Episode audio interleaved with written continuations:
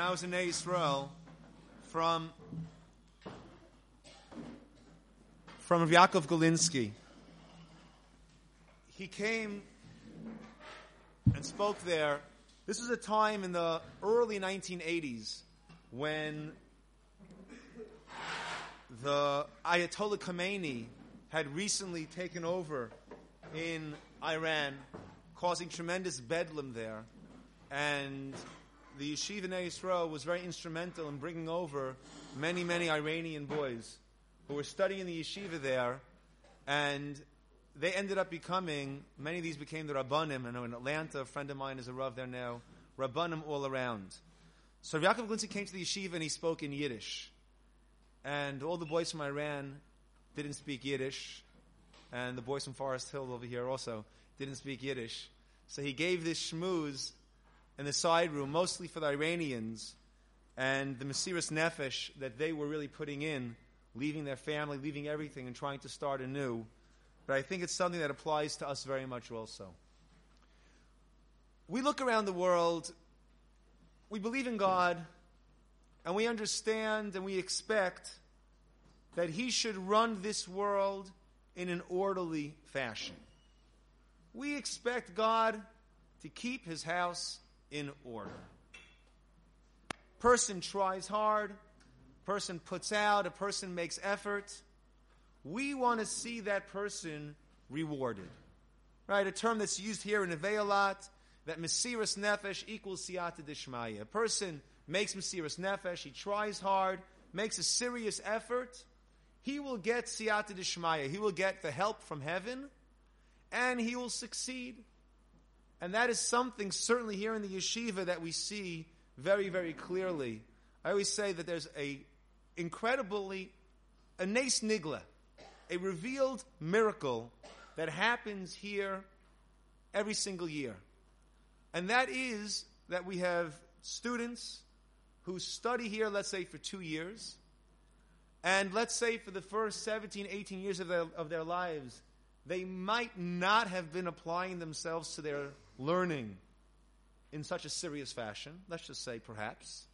And then they study here for 2 years, and they go off to yeshivas, and they're sitting there learning together with guys who have been learning seriously since they've been 5 years old. And our guys sit down b'chavrusa with them, and they hammer it out, they argue it out, and they're peers, they're equals. It's incredible. How does that happen in 2 years? How does 2 years equal 19 years? Simple. Mesiras Nefesh equals Siyata Dishmaya. Because you work hard, you put all of your kishkas into it, you really, really put your heart into it, and all of a sudden you see, hey, you're soaring. And you're up there with other people your age, even though they've been doing this their whole lives. So again, we expect God to keep His house in order. We expect God to make this world make sense to us. Yet, we learned an episode in Bratius. I don't know if it hit all of us, but we learned about an episode in Bratius which totally contradicts this whole assumption that God keeps this place in order. We know that all of the Imahos, Rachel, Leah, and Bilhah and Zilpah, they all knew through prophecy that there were going to be a sum total of 12 tribes. And that's why when Leah is the first to give birth, Reuven, Shimon, and then Levi is born. Why does she name him Levi? Hapam Yelavani Ishi. Now my husband will come to me. I've done my part. 4 wives, 12 Shvatim, 3 each. I did my 3. I'm set. I've done my part. Oh, pictures later, please. Okay, I've done my part. A 4th child is born, Yehuda. Why does she name him Yehuda? Right? Hodah, thanks. What's the special thanks? Right? What's the special thanks? She has extra. She has more than her portion. At that point, she stops giving birth, and then Dan and Naphtali are born to one of the maidservants. God and Asher are born to the other one. At this point, 8 tribes are born. Leah has 4. Rachel has none. Each of the maidservants have 2. Leah gets pregnant, Yisachar. Leah gets pregnant, gives birth again, Zvulin. At this point, Leah has half of Klal Yisrael coming out of her. 6 of the 12 Shvatim are hers. What an incredible schus. Half of Klal Yisrael is coming out of this one woman. Absolutely incredible. Each of the maidservants have 2, leaving a sum maximum total of 2 tribes that can come out from Rachel. It's getting a little tight, a little uncomfortable. What happens? Leah gets pregnant. Wow. What a chance. What an opportunity. More than half of Klal Yisrael, 7 tribes could come out from Leah. Incredible. What a schus. For Dori Doris, all generations, more than half of Klal Yisrael has come from her. But she makes a calculation. She dons a din. Calculation, simple mathematics.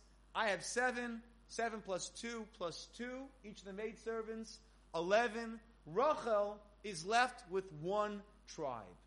Rachel, my sister. Rachel, the one who gave me the signs in order that I shouldn't be humiliated, and I was able to marry Yaakov, that very same Rachel will be left with a sum total maximum of 1 tribe. Can't be. She couldn't allow that to happen to her sister. So she davened to Hashem that it should become a girl. And even though it was after 40 days from time conception, it was changed to a girl. And this girl was named Dina because of this din that she donned. Because of this calculation that she made, she named this girl Dina. Incredible. Look what she gave up. More than half of Klal Yisrael could have come from her, and she gave it up. She gave it up for the sake of her sister. Beautiful. Heartwarming. God, keep your house in order. Right? If this is what went in to this young lady, we would imagine the nachas, the pleasure that Leah is going to get from this girl. She'll be the light of her eyes. She'll be the warmth of her heart. For her whole life, she'll look at Dina and she'll get such pleasure, such hana, such warmth radiating out from Dina. And we read a little further, and Dina gets raped.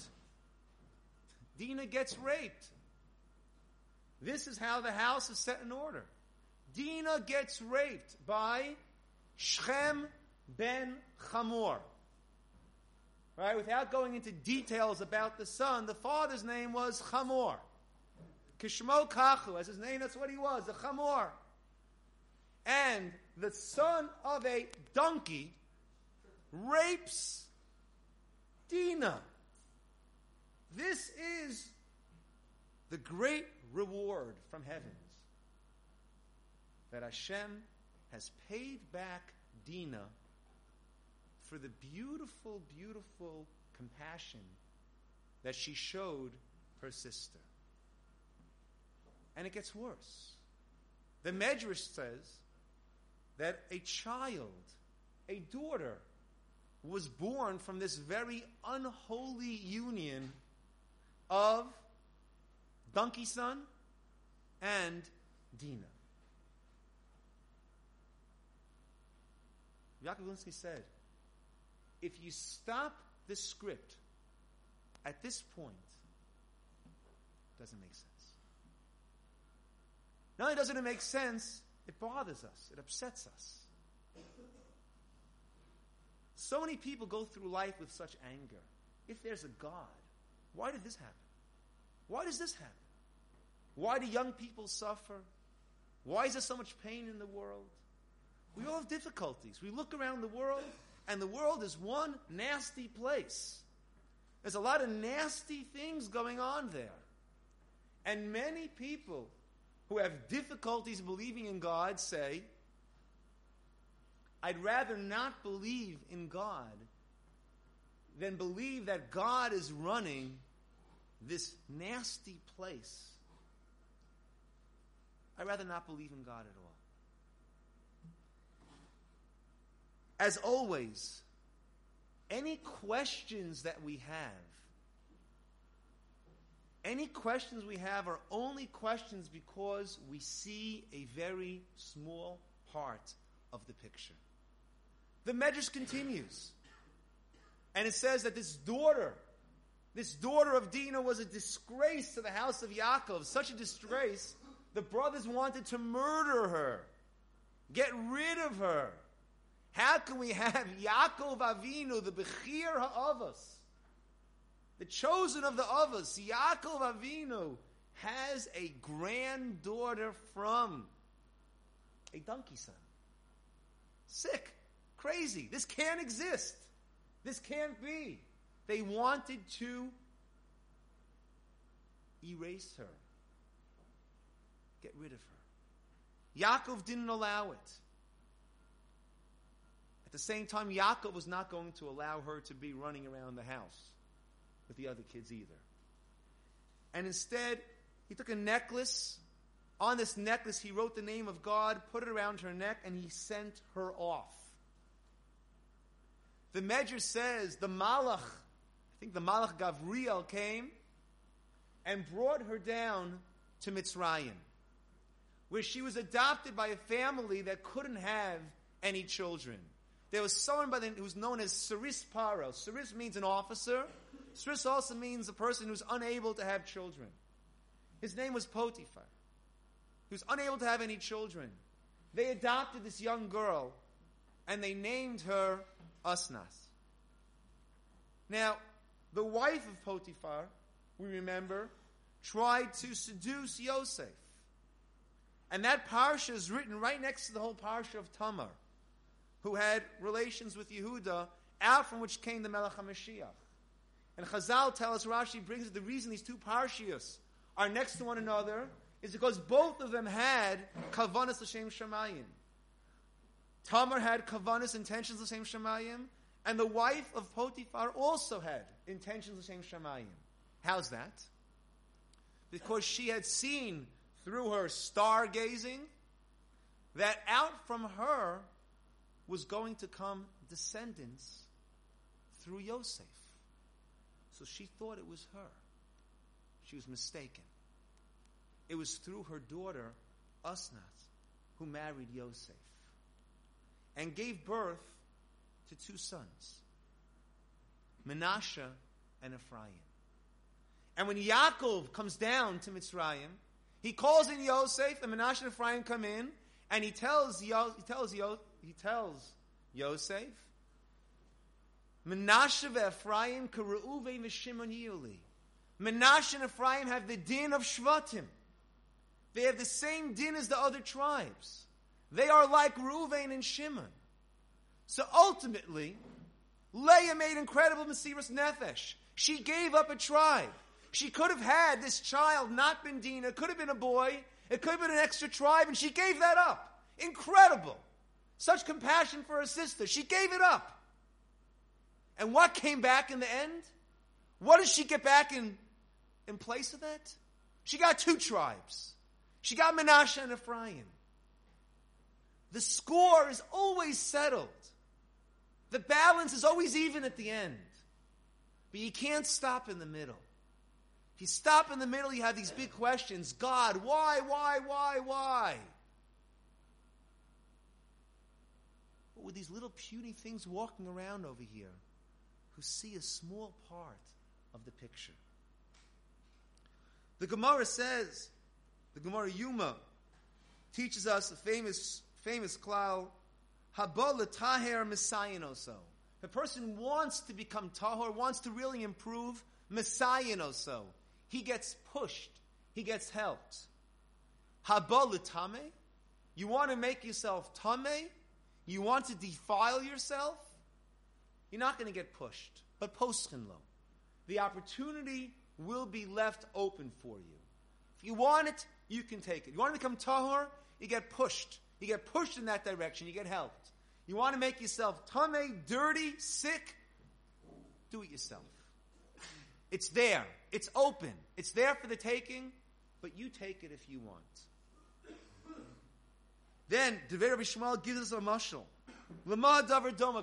To what can we compare this? Person's got a store. In this store, he sells a parsimon, which has a delicious fragrance, and he sells neft, kerosene, which stinks. A person comes and asks for neft. He tells him, Medorat ha'la'atzmecha, help yourself. Second aisle to the left in the back. Help yourself. Balim doda parsimon, someone comes to get some of that, a parsimon. Omer lo, he says to him, Hamtein li, wait for me. Ad she'em dod imcha, I will measure it out with you. I'll pour it out. You'll hold the cup to receive it. Kedeshin is basem ani va'ata. That way we'll both get the nice fragrance. So Yaakov asked, what's the mashal telling me? Rabbi Yishmael is coming to tell us a story.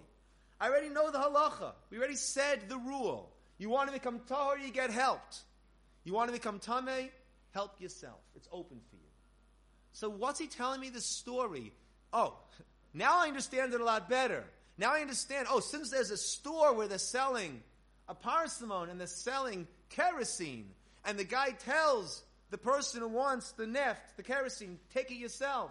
And the guy who tells the person who wants the parsimon, here, I'll help you. Now I understand it better. What's he doing?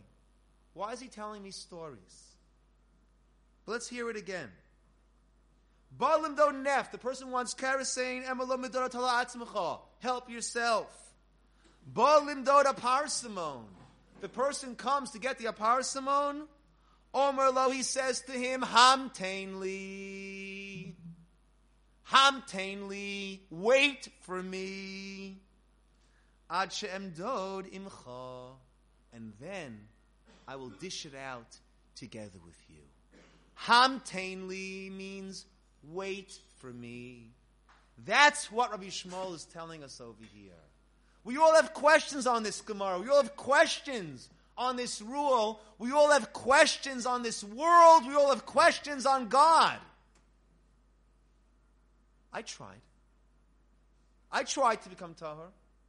I made some effort. Where's the help? It hasn't come. If I haven't, this guy certainly has.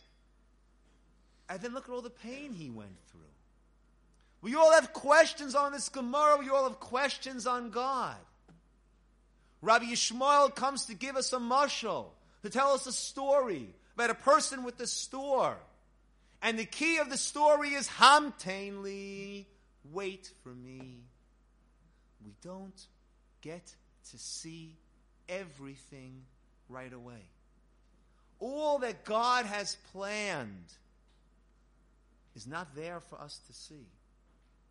All that went into us, who we were before we were here, who we were. What role did we have in this world before we were born as the person we were born now? Chofetz Chaim, everyone says that our generation is Gilgal after Gilgal after Gilgal. Just about every one of us sitting here are Gilgulim. We've been here before.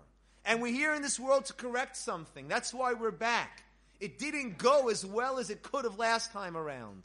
If it would have, we wouldn't be here together in the same room tonight.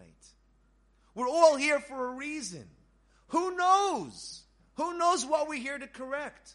Who knows what we're here to do? Who knows what we need to go through in order that we don't have to be here another time around? Hamtainly, you gotta wait. You can't wait. You can't be sitting here and expect to understand everything. Expect to understand the whole story. Chofetz Chaim gives a mashal of a person that it's a Rachmanis. This guy can't make a living. Whatever he does, whatever he tries, it goes sour. Studies, school, has his degree, doesn't go. Tries this business, doesn't go. The stock market's up.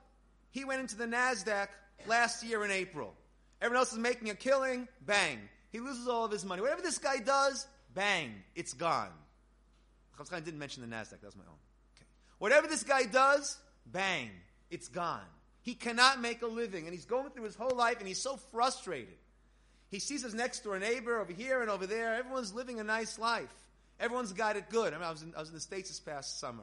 I was in Muncie, and we passed by this house. It was a beautiful, beautiful house, really a beautiful house. And I was walking with my brother-in-law, I said, my heart breaks for the owner of that house. It was such a nice house. Anywhere else, it would have been a beautiful house. But on either side of that house, his neighbors had built the most incredible palace castles I had ever seen. So my heart breaks for this guy. Every time he goes into his house, he paid $400,000 or $500,000 for that house. And he looks around and he says, look at my house compared to that. This guy, right, we look around this world, it's always difficult. And this guy, no matter where he looked, everyone was doing better than him. And he was miserable, miserable, miserable. God, why are you doing this to me? And one night he had a dream. He had a dream that was such a vivid dream because he saw himself. He saw himself exactly as he was. And he saw himself going before the Bezin Shomala after having lived a life, very, very comfortable life, a life of excess, a life of luxury, and a life where he was very, very stingy and unwilling to share what he had with anyone else. And the Bezin Shomala, he was watching a replay of the judgment that he had gone through before the present life that he was in now. And the Bezin Shomala said he's got to go back just as wealthy as he was before, and this time open his heart and open his hands and help other people. And he started begging the Bezin Shomala. Granted, I was terrible when it came to tzedakah. I was terrible when it came to chesed. But other mitzvahs I did. I was learning, tefillin, tzitzis, Shabbos. I was doing all those things. Let me at least be helped by the merit of those things. Let me at least be helped by the merit of those things. Then when I come back to this world, I won't have that same difficult test of having so much, which will make it so hard for me to give others.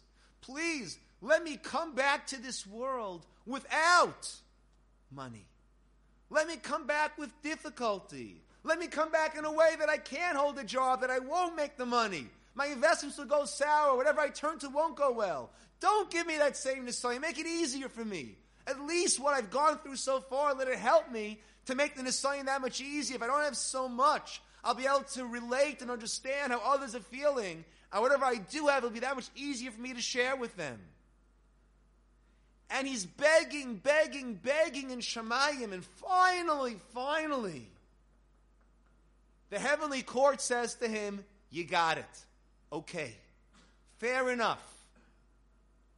We're going to grant you your wish. With our compassion and kindness, we're going to grant you that which you are begging for, and we will allow you to come back to this world as a person who will stay poor, who won't make that right investment, who won't hit it big, who will always have it rough. We look around this world, and things don't seem to make sense. Imagine you go to a movie with your friends. It's a 3-hour movie. You're sitting there for an hour, 20 minutes. Finally, another guy who's supposed to meet you, he walks in. He sits down.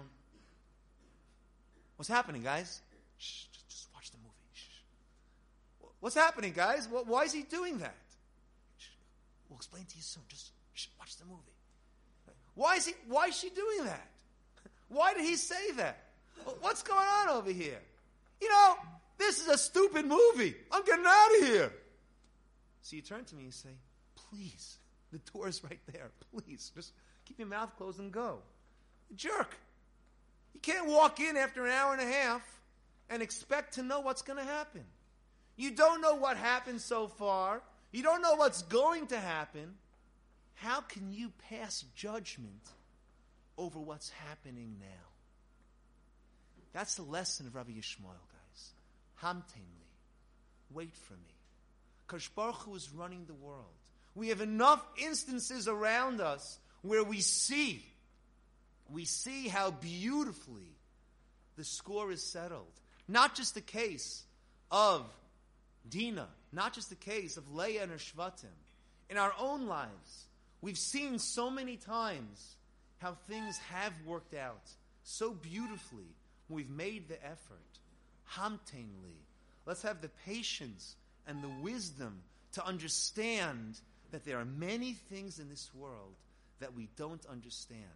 But hamtainly, ultimately, everyone will have that clarity, that beautiful clarity, and that warmth that comes with the understanding how HaKadosh Baruch Hu is caringly and lovingly running every step of this world and guiding us towards that which is best for us and for the world.